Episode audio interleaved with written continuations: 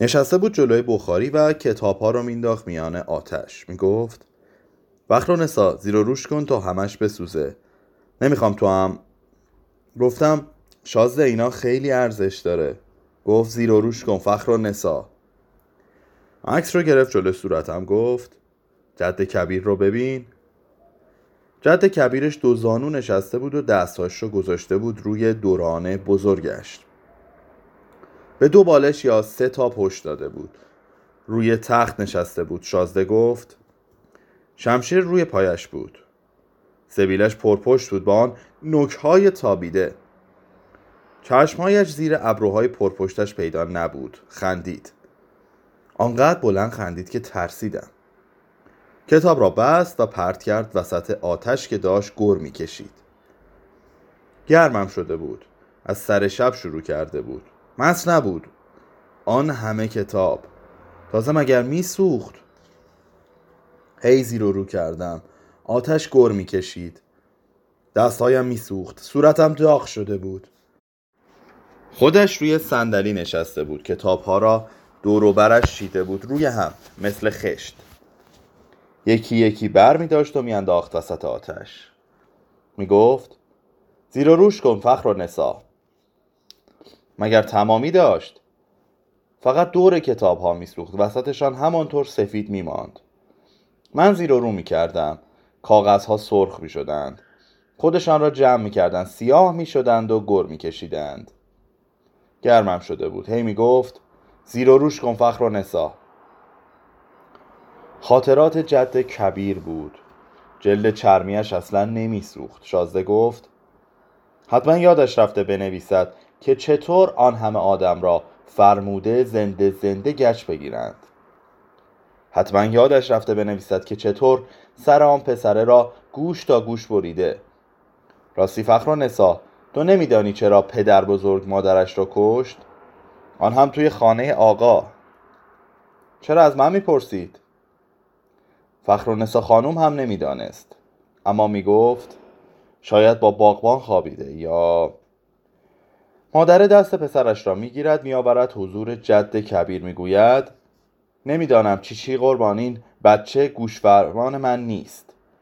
همش با کفترهایش بازی میکند. از مکتب فرار میکند. بفرمایید فراش خلوتها. جد کبیر هم داد میزند میرغضب باشی. عکسش را جلوی صورتم گرفت. بلند قد بود، با سبیل چخماقی، با سرداری بلند. چکمه پایش بود. شازده گفت لباسش سرخ بوده، توی عکس معلوم نیست. دست به سینه ایستاده بود. میرغضب هم می آید. بچه را می نشاند روی زمین. جد کبیر می گوید قول می دهی پسر که دیگر کبوتر نپرانی؟ و شروع می کند به قدم زدن و با شلاق می زند به ساق چکمهش. میرغضب هم دو انگشت دست چپش را می کند توی بینی پسره و سرش را می کشد بالا و تیغه خنجر را می گذارد روی گلویش. شازده قدم می زد. داد زد. قول می دهی که مکتب بروی ها؟ و شلاق را زد روی چکمهش. میرغضب هم پایش را میگذارد روی ران پسر که دو کنده روی زمین نشسته بوده. پسر دست میرغضب را میچسبد. حرفی نمیزند. حتما دهانش باز بوده. پس از کجا میتوانسته نفس بکشد؟ شاید هم خرخر کرده یا چیزی گفته که کسی نشنیده. جد کبیر میگوید قول میدهی که بعد از این به فرمان مادرت باشی؟ و شلاق را میزند روی ساق چکمهش. شازده هم زد. مادر پسر که میبیند پسرش فقط خرخر میکند میگوید نمیدانم چی چی عالم، از سر تقصیراتش بگذرید. به چی چی مبارکتان ببخشیدش. جد کبیر هم داد میزند نبر میرغضب. میرغضب هم میبرد و سر بریده را میاندازد جلوی پای جد کبیر. شازده گفت هیچ میرغضبی تا آن روز نشنیده بود نبر. زیر و روش کن فخرالنساء. زیر و رو کردم. چقدر کتاب بود.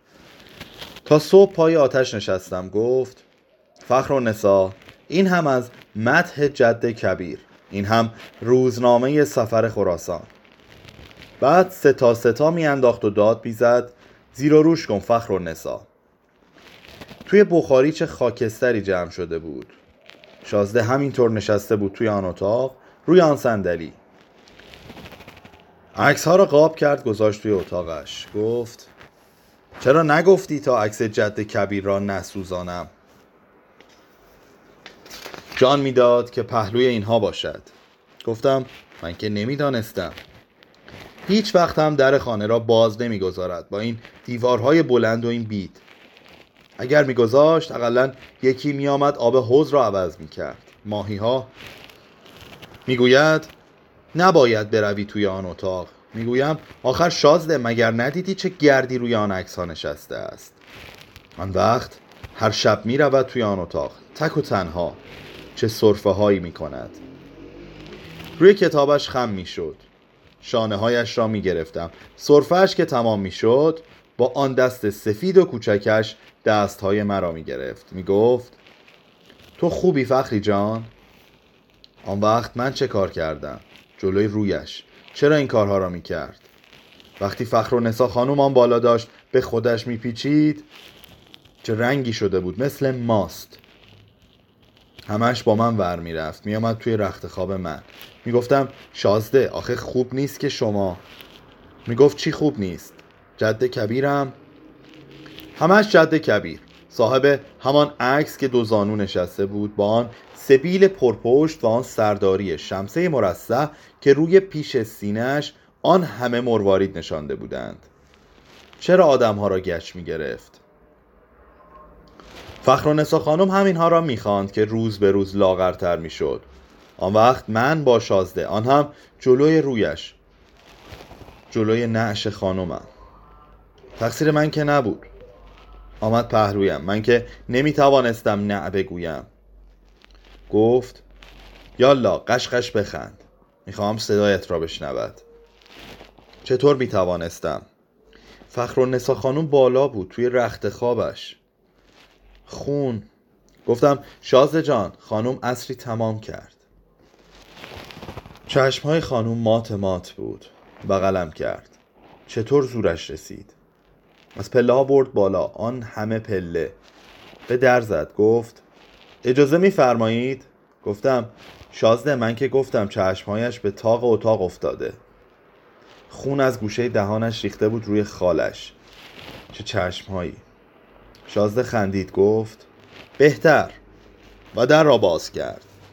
کلید برق را زد. فخرالنساء خانم با رنگ تاسیده صورتش دراز به دراز روی تخت خوابیده بود. خون گوشه دهانش لخته شده بود.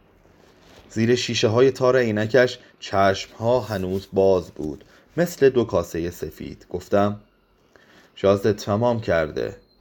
گفت: تو خفه شو. شازده شمد را کشید روی صورت فخرالنساء. بدن باریک و سبکش را بلند کرد و برد گذاشت کنار اتاق روی زمین.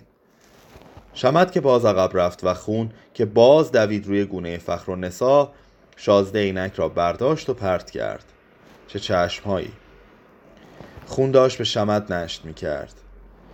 کنار خانم زانو زده بودم. گریه نمی کردم. صورتم را با پیشبند پوشانده بودم که نبینم که خانم آنجا زیر آن شمد سفید. شازده دست انداخت توی یخم و پیراهنم را از پشت پاره کرد.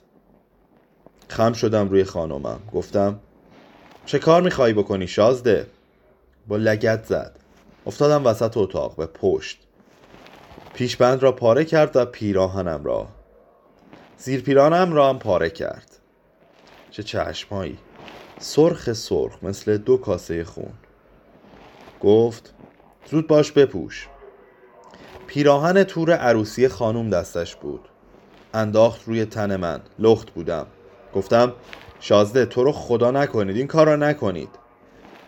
بازویم را گرفت و بلندم کرد. سر پا. دستایم را چسبید و کشید و زد. با پنج انگشت.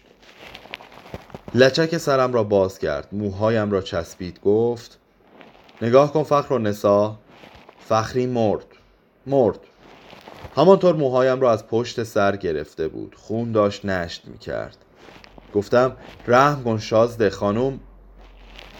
پیراهن تور دستش بود. پیراهن خانم بود. گفت بنشین. نشستم روبروی آینه. توی آینه هنوز فخری بود که گریه میکرد. اسباب آرایش خانم روی میز بود. جلوی آینه موهایم را شانه زدم. بعد خال گذاشتم. دست خودم که نبود، دستم میلرزید. شازده گفت خال را بگذار گوشه چپ دهانت فخرالنساء. دست خودم که نبود، خودش خال را گذاشت.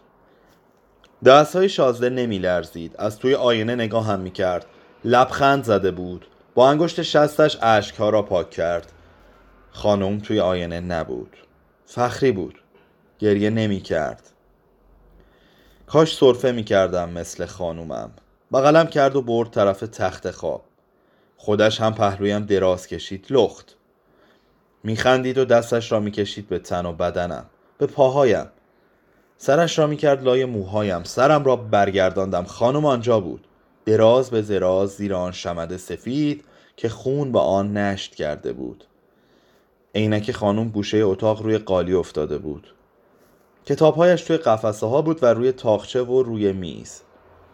شازده صورتم را برگرداند. قلقلکم داد. گفت بخند فخرالنساء بخند. من نگاه کردم به خانم و به خون که باز داشت نشت میکرد. تن خانم دراز و باریک بود. شازده زد توی صورتم و داد زد فخرالنساء جان تو که اینطور نبودی. گفتم من که فخرالنساء نیستم و خواست. من نمیخواستم. فقط به خانم نگاه میکردم و به عینکش که گوشه ترنج قالی افتاده بود. گفت چرا قشقش نمیخندی فخرالنساء. دستش را گذاشته بود روی بازوی من. نگاه هم میکرد. دست چپش را ستون کرده بود. پشت به خانم خوابیده بود. نمیتوانستم عینک خانم را ببینم. گفت میترسی فخرالنساء؟ اشکها را پاک میکرد. انگشتش را کشید دور صورتم و روی لبها و بینیم. باز اشکها را پاک کرد. گفت تو میترسی ها؟ من فقط به سقف نگاه میکردم و به گل و بوته های گچبری و به آن فرشته که از میان گل اطلسی. شازده گفت کاش یکی چراغ را خاموش میکرد. تو که نمیترسی فخرالنساء. پلکایم را برهم گذاشتم. کاش مثل خانم سرفه می کردم. کاش خوابم می برد. کاش می مردم. صفحه هشتاد و پنج.